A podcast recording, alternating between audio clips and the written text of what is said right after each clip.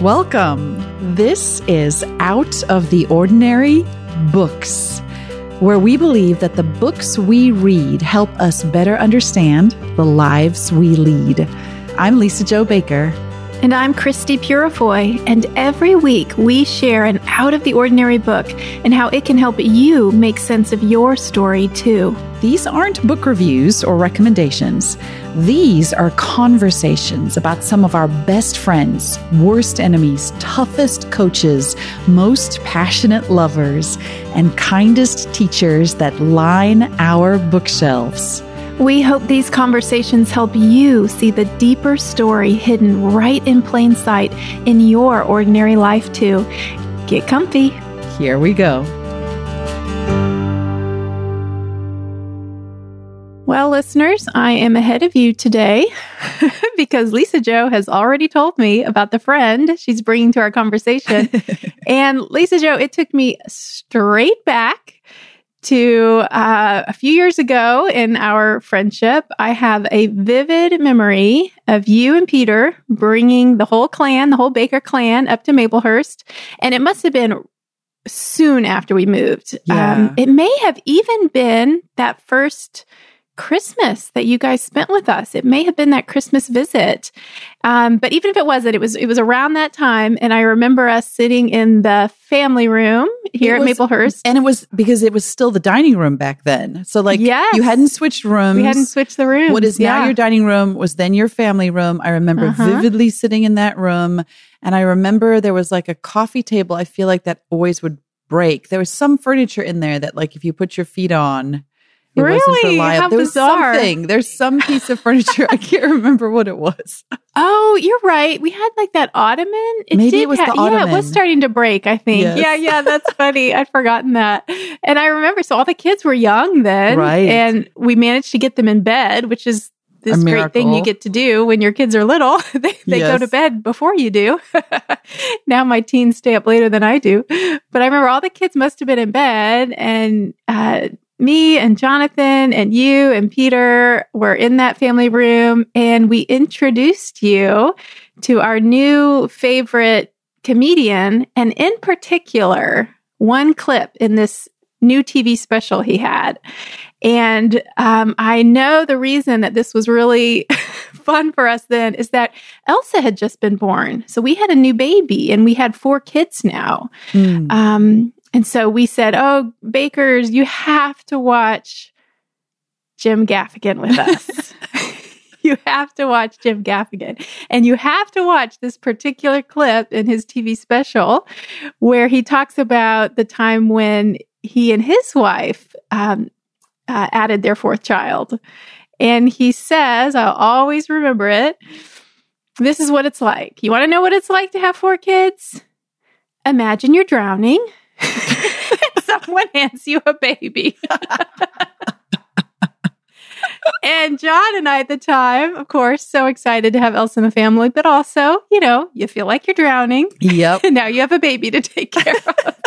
I remember that night so vividly and I I'm not sure why or what stage I was at but I was in the end stages of overcoming some pretty severe bronchitis that I had had at the time and I remember you know if you've had something like that especially a lung infection I had coughed severely and I remember I had really bad pain, like in my stomach Mm. muscles from just nights and nights and nights of hacking and coughing and just a lot of pain. And I had, had, I was coming out of it. I was on the tail end. I wasn't coughing so much, but I still had like these very sore stomach muscles. I remember it vividly. And I remember when we sat down to watch that movie, it was such a wonderful, terrible experience because I laughed so hard that my stomach hurt. And I remember there was one point where I vividly had to ask Jonathan, like I was begging him to pause the show because I was laughing so hard. I couldn't actually get breath. Like I couldn't breathe in because I was laughing so hard out. And you're right. I think we were in the throes of delirium of parenting at that stage where you just Mhm. feel like it's so overwhelming. We had seven kids between us. we were Mhm. just like surviving. It was just a survival mode we were all in. And I will never forget. I feel like Jonathan was he started out on the edge of the sofa and like toward the end was almost on the floor. He was like laughing and Peter was laughing so hard we couldn't inhale. It was the most life affirming experience I had had in terms of parenting. I think it was the first time I had really heard someone talk about parenting in such a way that it wasn't just, oh, the glorious miracle of being a parent. you know, like they were poking at the underbelly and every story he told was so relatable. I was like, that's my life. He just described yeah. my life again. And I think his ability to make fun of himself, like how he talks about himself as being so pasty and pale and overweight, and, you know, how he was a narcissist his whole life and now he has children and he's still trying to be a narcissist. Like he's still right. trying to put himself first, but he can't. he can't. So, all of that to say, after we watched that, I got online, looked him up, and saw he had a book coming out and bought it immediately. And that is the book that I have for us today. And I just think sometimes you need a good laugh.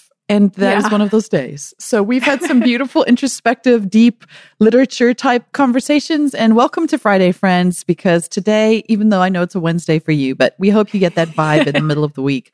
Um, the book today is called Dad is Fat by Jim Gaffigan.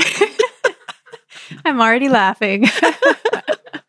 and we laugh about that a lot, especially in our house, because our teenagers, our teenage sons particularly, are incredibly fit, incredibly concerned about their fitness, and now have parents who are in their late 40s. You know, I think about that book, The Velveteen Rabbit, that talks about becoming real, but that's like this very poetic version of it. But I also think there's a Jim Gaffigan version where you just become like, it's not just that you're so much frayed at the edges, but your edges are like starting to split a little bit and everything has gotten loosey goosey and a little flabby around the middle. And yeah. you, you also, I find, Christie, tell me if this is you you lose the ability to care. Yep. Like when yep. I go to Walmart or Target, I just, who cares what I'm wearing or if I have makeup? I just, I no longer feel concerned about how other people perceive me. It's very empowering. And I know it's bad when sometimes we'll get out the car and my teenage son, you know, peak 16 year old, he's about to turn 16, will just look at me and go, wow, mom, wow. and then you know it's bad. You've really yeah, humiliated yeah. him somehow.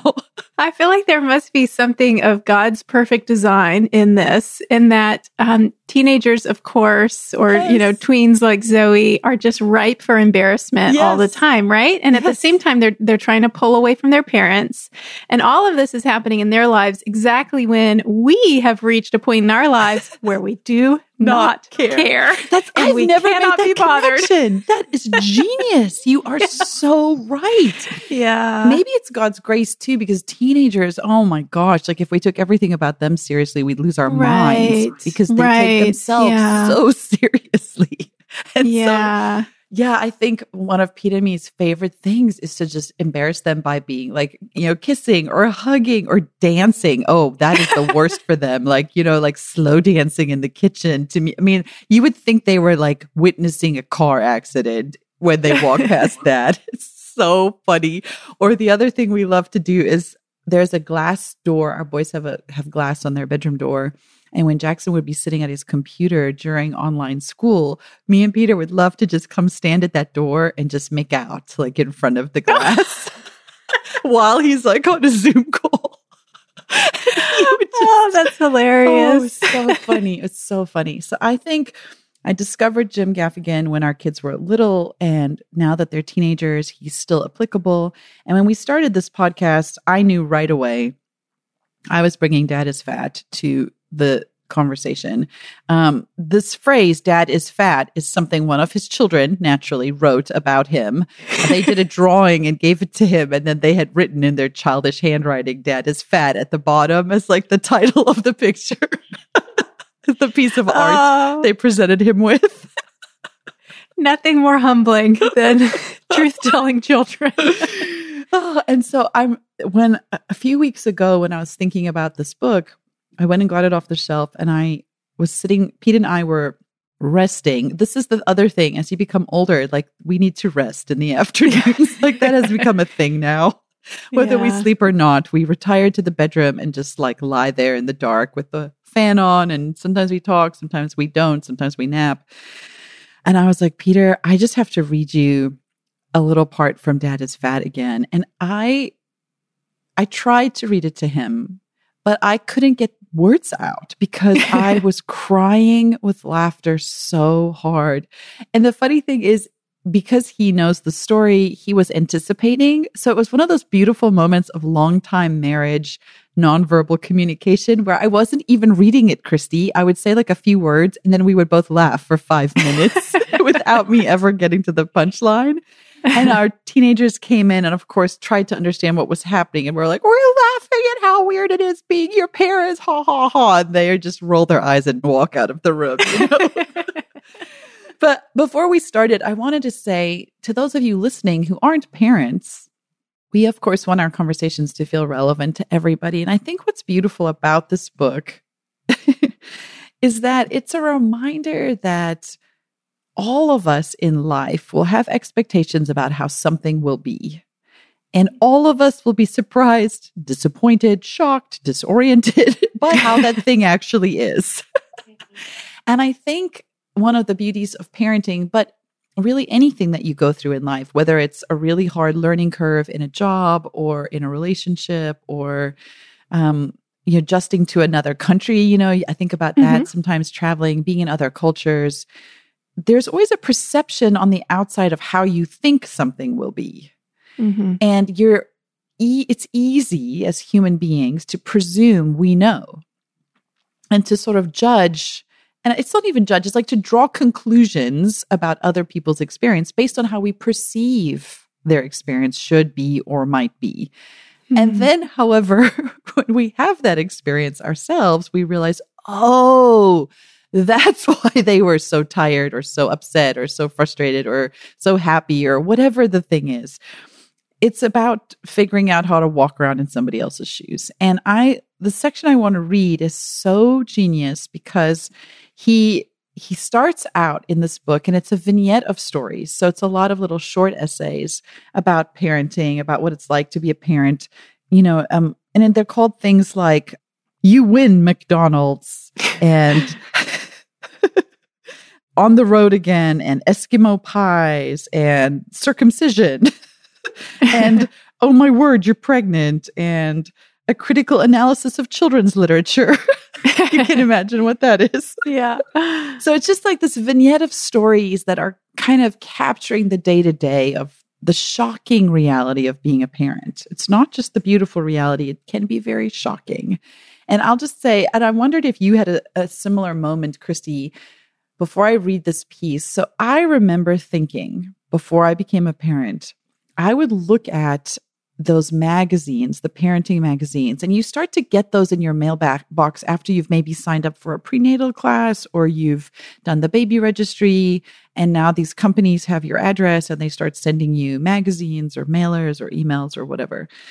And I remember looking at these magazines and in the ad spreads, so say now you have like a Johnson and Johnson baby product picture in this ad.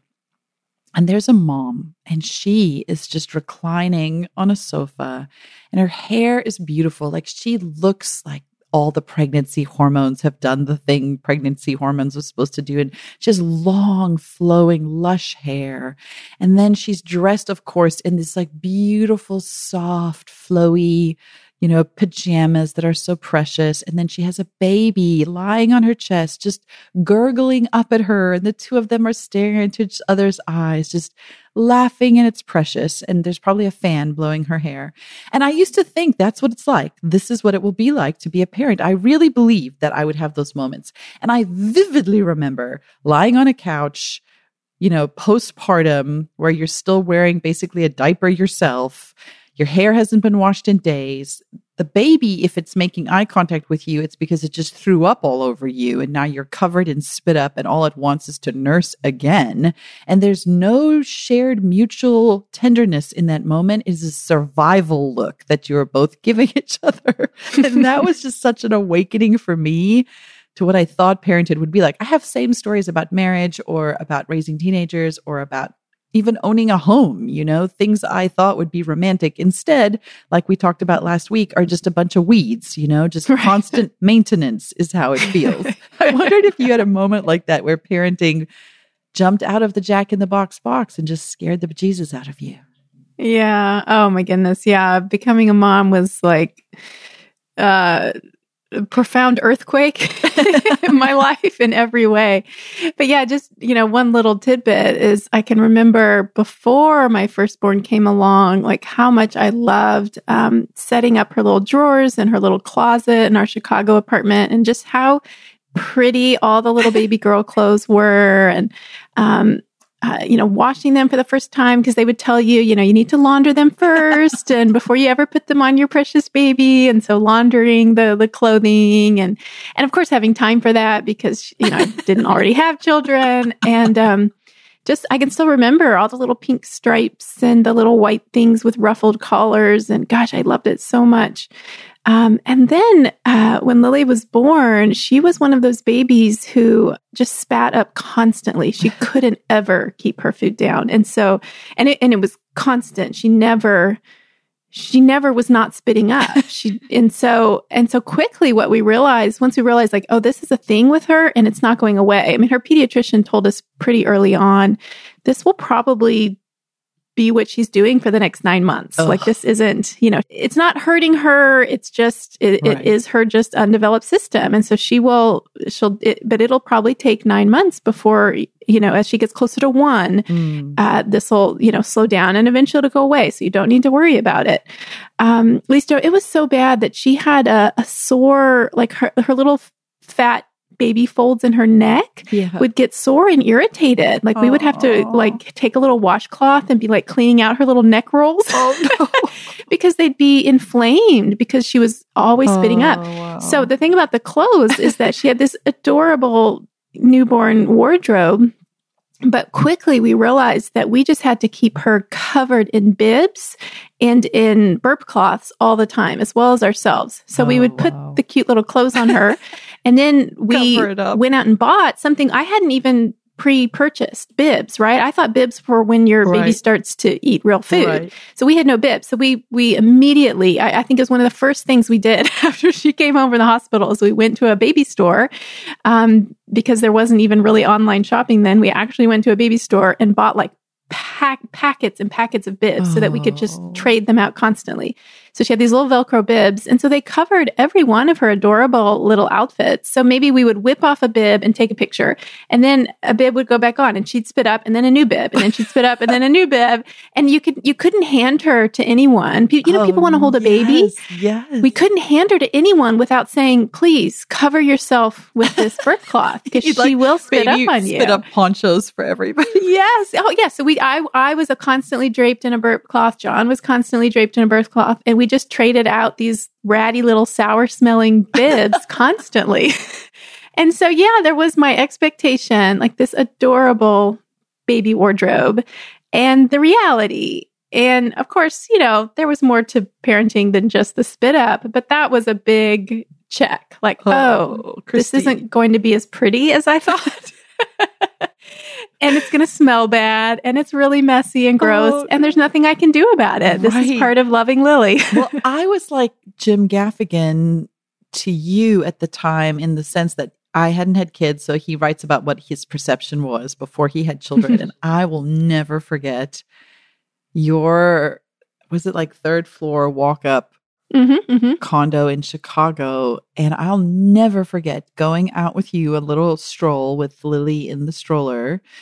And when we got back, you like went into a tirade, which is very unlike you. So by tirade, I don't mean you yelled, but you just like had you like a litany of verbiage came out of you about your disgruntled feeling towards your neighbors because they wouldn't let you just leave the stroller in the little lobby area. They insisted you fold it up and put it in like a little coat closet that was down in the lobby that was shared by all the right, tenants. Right. And you just went on and on. And I remember thinking, I confess, thinking, dude, what is the big deal? Just fold up the freaking stroller. Like, why must they all walk around your stupid stroller? Like, I was like, why is this a thing for Christie? I don't even understand and you were like talking about how hard it is because you have to carry baby and groceries and now you have to fold up a stroller and why do they and i just zoned out and thought wow, that seems like an overreaction. Like, why can't you just be a Mm. good neighbor and fold up your stroller, man? Mm. And then I had children. And I remember thinking on days when I too was coming in with a baby and a stroller and groceries, like, oh, yes, you actually can break down and start weeping over this Mhm. task and wonder, why doesn't anybody help me? I remember being at malls where people just walk past you and don't hold the door open and just wanting to weep hysterically and yell at everybody. And in that moment, I was like, oh my gosh, Chrissy. Mhm. And that's what this chapter is. The first chapter of the book is actually called Rue the Day. Because one of his friends says to him when he is this cavalier about a similar moment, You will rue the day. Rue you the did day." this." so I'm just going to read. It's actually a few pages because I think sometimes we just need to laugh. And laughter is such a gift, especially when it coincides with the sacred because there are these things in our lives that are sacred and heavy and beautiful and meaningful and yet they are also bizarre and weird and it's hard to know how to handle them. And laughter is an appropriate response. And um, i'll just add this. I don't know if anybody else is watching the wonderful tv series the chosen that's being put out on youtube um, telling this new version of the story of christ. And the Christ character is so surprising because he really has this wonderful sense of humor and he Mhm, he laughs does. with his disciples Yeah. and he teases about Peter and Mhm. you know at the wedding after he's turned water into wine they dance like Jewish men would have at a wedding and but they all joke and say you know John has got like four legs when he dances and Jesus says I've got to see this come on John you know get out here and it's just so wonderful to imagine Jesus laughing. And of course, why wouldn't he? You know, we're created in his image. So I think if you are having a hard week, sit down wherever you are right now, or, you know, do that, get ready to do that task you don't want to do, folding laundry or putting away dishes or responding to emails. And I'm going to read, and I hope it's just a gift to you. And it certainly will be to Christie and I. I'm sure that we will laugh. So here's the scene. Jim is newly married to Jeannie, his wife. They are going on a vacation with another couple. They're going to the Grand Canyon, and the other couple have just had their first baby. And Jim and Jeannie don't have a baby yet and clearly have no clue. And here we go. Jeannie and I arrived at night. We were much later than expected due to a flight delay. As we entered Tom's darkened house, we were instructed to please be quiet so as not to wake the baby. I felt like a teenager sneaking back into my parents' house after a missed curfew. We silently tiptoed into a guest room, giggling. I feel like we're in trouble, Jeannie whispered. Once we settled in the room, Tom came in and said goodnight, announcing that we would be leaving around 7 a.m. for the Grand Canyon, so he wanted to get a good night's sleep. As Tom shut the door, Jeannie looked at me confused and said, I thought you said we would have dinner or something. I looked at my watch. It was 9 p.m. I thought, well, he is a parent. I guess that is what parenting involves. This must be what grown ups do. They skip their second dinner. the next morning, at the crack of 7 a.m., we set off to make the long, scenic drive to the Grand Canyon. Tom's Saab was seated with men in front and ladies in back, with the one year old in the car seat between them. I suppose the first really big red flag of the trip was the fact that there was one CD allowed to be played in the car. It was explained to us that this CD was meant to soothe the baby. The volume would be occasionally adjusted based on the baby's needs. um, okay. So we drove and drove, talking and listening to songs with lyrics like ding a dong dong, ding a dong dong. if you haven't driven through the Southwest, the only thing more awe inspiring than the beauty of the landscape is the absence of people. You can drive for hours and never see another person. Restaurants are scarce, expensive, and provide little selection. When we stopped for an early lunch, I ate my first and hopefully last taco salad with Fritos as the main ingredient. we drove past a drive through beef jerky store. Not just a store that only sells beef jerky, but a drive through store that only sells beef jerky. I guess the drive through makes sense because if you're eating beef jerky, you're probably so busy that you don't have time to get out of your car to buy beef jerky. At one point, I started improvising what the owner of the drive through beef jerky store was thinking when he came up with the idea for the store. In a ridiculous voice, I said, For all dem folks that are in a rush and ain't got time to park the pickups and shop for some quality jerky. It was kind of funny, at least Jeannie and Tom thought so. Tom's wife, Barb, another name change, politely informed me that the voice I was doing was upsetting the baby. I looked back at the baby, who was sound asleep. I didn't know what to say. I just shut up. we drove the rest of the way to the Grand Canyon in complete silence, listening to the soothing baby CD. ding a dong, ding, ding, ding. We arrived at the Grand Canyon around 1 p.m. The governor runs the Grand Canyon hotels, so they feel more like army barracks. We were standing in line for our housing assignment when Tom's wife announced that the baby needed to go outside. The baby didn't actually say he needed to go outside, but somehow Barb knew that the baby needed to go outside. Either way, Jeannie and I stayed behind to stand in line before escorting Barb, who was escorting the baby, who wanted to go outside, Tom told me that our reservation was for two side by side rooms and to make sure they confirmed that the rooms were side by side. After waiting for another half hour, I reached the counter and was informed that if we wanted side by side rooms, it would be an additional hour long wait. I said that wouldn't be necessary. We would take rooms in different areas. As they were handing me the keys, actual keys, I might add, Tom approached. Are the rooms side by side? I explained that no, if we wanted that, we would have to wait for another hour. Hearing this, Tom got really agitated. He seemed incredibly disappointed in me and demanded that the lady behind the counter give us side by side rooms and that we didn't mind waiting. I minded waiting, but again, I kept my mouth shut. After wasting an hour, we unloaded our stuff in our side by side rooms and set off to hike the Grand Canyon. Tom and Barb had lived in the area for a while and were experienced at hiking around the Southwest, so they came prepared. Tom gave us special backpacks filled with water, and the baby was secured in a backpack with a sun guard on Barb's back. It felt like we were smuggling the new Dalai Lama out of Tibet. Gears secured, we were all set, and off we went. Twenty minutes into the hike, the baby squeaked a little. Barb immediately announced, Well, we have to go back. The baby needs a nap.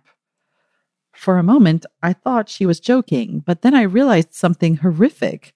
They thought we were going to go back too. It had taken us longer to get the unnecessary gear than the time we had hiked. I looked to Jeannie, who was clearly disappointed that she had traveled so far to visit the Grand Canyon for the first time and the day was about to end. She just looked at me. Well, I guess we have to go back.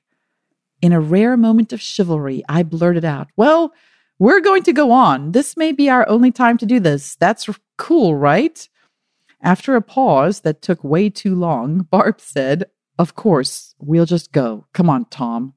Tom seemed frazzled again and asked, How long do you think you guys are going to be? I looked down at the long winding path, trying to get a glimpse of the Colorado River miles below. I don't know, an hour or two? Well, please knock at our door when you get back. Wow, I mean, I'm not that out of shape. After they left, I realized that Jeannie and I had not had a conversation alone since the beginning of the trip. I don't know what's going on, Jeannie said, but I grew up around a lot of babies, and normally babies will nap wherever they are. Not wanting to gossip about my good friend, I just assumed we were ignorant about how daunting the task of having a one year old would be, so I gave Tom the benefit of the doubt. Hiking into the Grand Canyon is not easy, but I did it. Unpaid, I might add.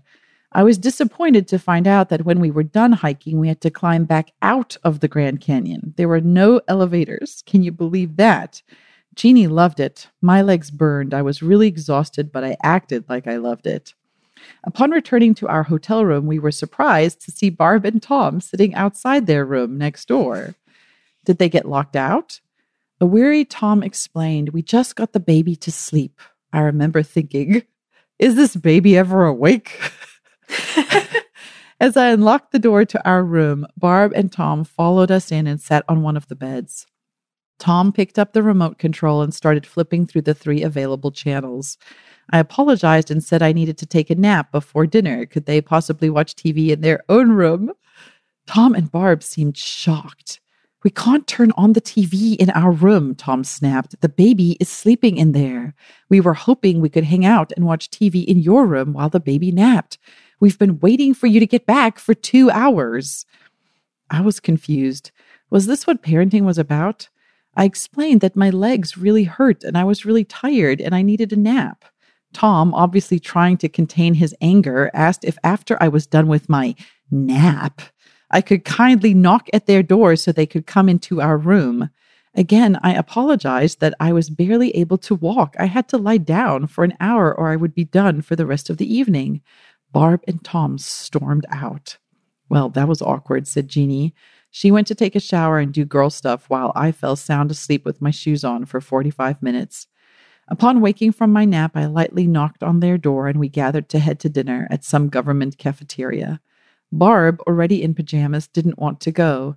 When I asked if we could bring her something, she curtly replied, I ate my dinner already with the baby. It's fine. Just go without me. That's just the life of a mother. Can I use your bathroom to brush my teeth? Um, sure, I wouldn't want your raucous teeth brushing to disturb the baby. On the walk over, I noticed Tom was being very quiet. When I asked if there was anything wrong, he stopped, looked down, and chuckled. You won't understand till you're a parent. I won't understand what. He condescendingly explained, You will rue the day you took that nap. Rue the day. I've rued a lot of days in my life, but I've never rued about a nap. It dawned on me in that moment that the importance of the adjoining rooms was that the baby needed his own room and the other room was actually for the four of us. It was meant to serve as a break room from attending to the baby, an escape from the arduous chore of parenting. Again, I apologize, but couldn't help but think if the rules had been explained at the beginning of the trip, the situation could have been avoided. It seemed to me that the logical thing would have been to outline the arrangement before I had screwed up the break room situation.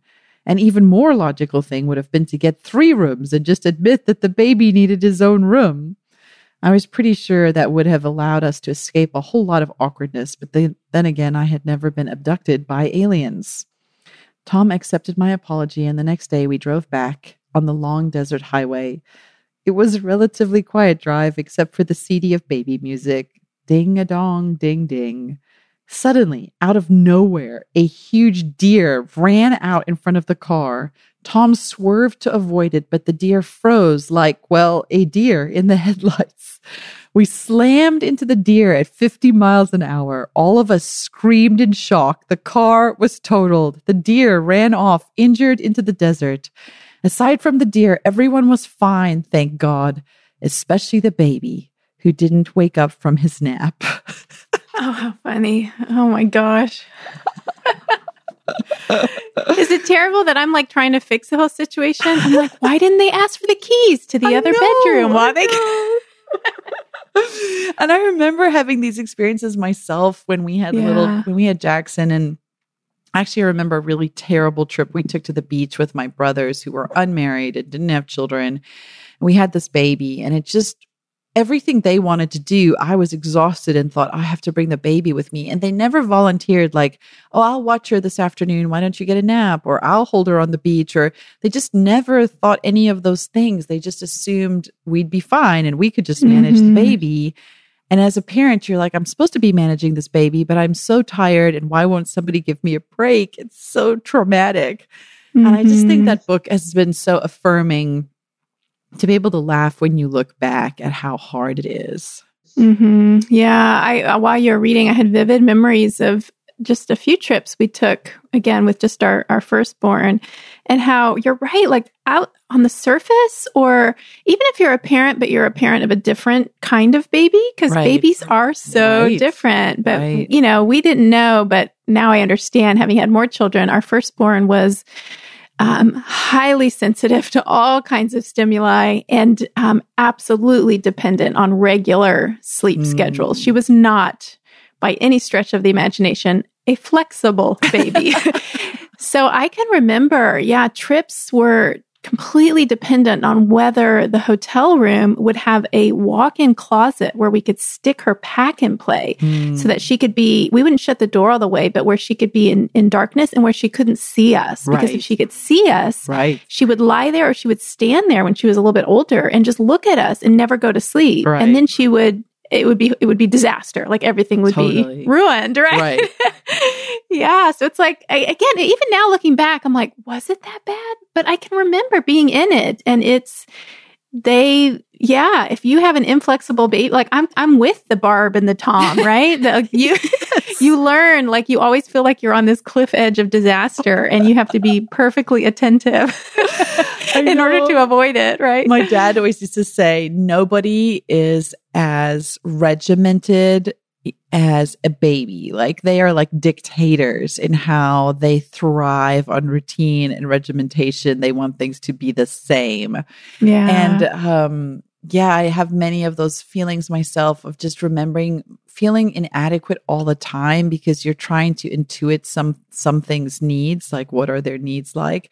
And I was laughing yesterday because Micah was just loving our dog. He just loves her so much. And he gets up with her and takes her potty and brushes her. And he just was like, Is this what it's like being a parent, mom? It's just like this, isn't it? You just love it so much. And there's actually a whole chapter in this book where he talks about people who compare like having a puppy to having a baby. Oh. and I said to him, I mean, sure, it's the same, except that, you know, if you're tired of your baby, you can't just put it in a crate and let it deal with itself. You know, like you, you can't, you don't have the same options as you have to opt out when you're done and don't want to deal with the baby anymore. Oh, and I think so much of life is like that. You just, you can't opt out. And I think Mhm. that's what makes it hard. There's many seasons where you just are like, I wish I could just get a pass for Mhm, just a few mhm. days. Like, where's the pass I can get from whatever this thing is that I'm going through? Right. Can I just step away from this whole Yeah. situation for, you know, just give me a week or so and then I'll come back refreshed, ready to go. I just need a break room, you know, like break with Barb room, and yeah. Tom. I just need like that extra room where I can go hang out and just be in it. And I ah. remember vividly when I was little, my mom getting so frustrated in the evenings when my dad would finally get home from work and we would supposed to be in bed, but then they'd be watching a movie and I would crawl out and like want to hang out with them. And my dad would always invite me. And then my Mm. mom would be so irritated and be like, Mm. it's just our time. Like, can't you give us some privacy? And I would think, what's your deal, man? Like, this is so fun. We're all hanging out. and literally, I said those words to my children last night. Like, why are you still in this room? Like, Yeah. please go away. It's 1030. Daddy and I are hanging out. And then my son was like, why can't you guys hang out in the bedroom? And I'm like, because we own this house. Like, we this is our house, mortgage, man. You go hang out in your bedroom. yeah. You know, all this is just making me wonder, Lisa-Jo, like, you know, so the the Lily I've been telling stories about is almost 18, right? I am so many years from these experiences and have I have I held on to my awareness of what it's like, of how hard it can be? You know, when I, if I'm around young moms or young parents in my life now, am I filled with understanding and compassion, or have I morphed back into, you know, Jeannie and and Jim, And right? Jim. or even if it's not parents, it's just other people, maybe in situations I've never walked through, or I, I can't I can't actually know what it's like to do what they're doing. Um, right. yeah am i judging am i um, not understanding or Right. am i in humility accepting like i don't know what that is like. So you know how can i how can i support them? Let me maybe actually ask them hey what kind of you know what kind of help could you use? Right. is there anything i could do? Like i don't know Lisa-Jo i'm a little bit convicted that i'm not sure. I've, I've held on to that. But i'm also thinking like what a gift comedians are, right? So this is something I've learned through um, through my husband, who loves to laugh, who loves comedy, who um, when things get tense is always going to be the one to make a joke. and it used to really frustrate me because I'm a very serious person, and I didn't really value that part of him. It felt yeah, comedy is just not my my thing. It's not, you know, my natural mode is always going to be like melancholy and you know, sad things and gloomy things and moody things, right. Whereas he's always um, drawn to you know lighthearted, jokey things. And, um, you know, part of maturing in our marriage and in love for him is realizing like what a gift that is um, when life is very serious. And of course, we need people who can, um, like myself, who can, you know, handle that and be present in that. Um, but like the Jesus we're seeing in the Chosen, you know, series, life isn't only that. And we right. need those people who, um, in their truth telling, I think that's, you know, when comedians are really, really funny, it's because it's right. so true, yes. right? right? And so in their truth telling, they're not lying, they're not distracting, they're not um, pretending it's otherwise, they are telling right. the truth.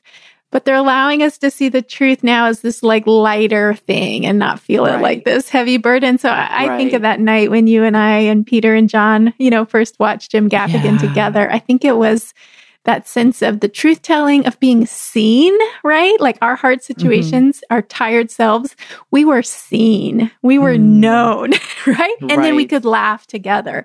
And, right. and just in the laughing, it becomes less heavy, less right. burdensome. So I I've learned to be so, so, grateful, so grateful for the comedians in our midst and to see that really as like this holy work of truth telling and mm-hmm. of carrying one another's burdens, right? We can carry one another's burdens mm-hmm. when we when we tell a joke. And I love that, you know, your kids are maybe at your expense a little bit, right? But they're carrying that on in your family. And that that can even be a way of loving one another is not always taking ourselves and others so right. seriously, you know? Right. And that you and Peter right. can receive the jokes, I think is is so great.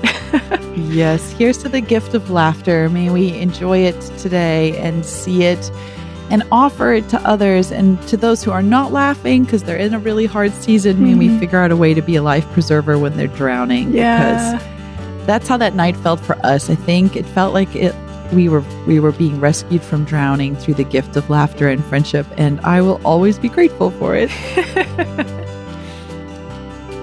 if you enjoyed today's conversation, won't you take a moment right now, open up that podcast app and look for the subscribe button right next to our podcast profile image. And we think this podcast is best enjoyed with friends. So tell a friend, click share episode in your podcast app and send a friend our link.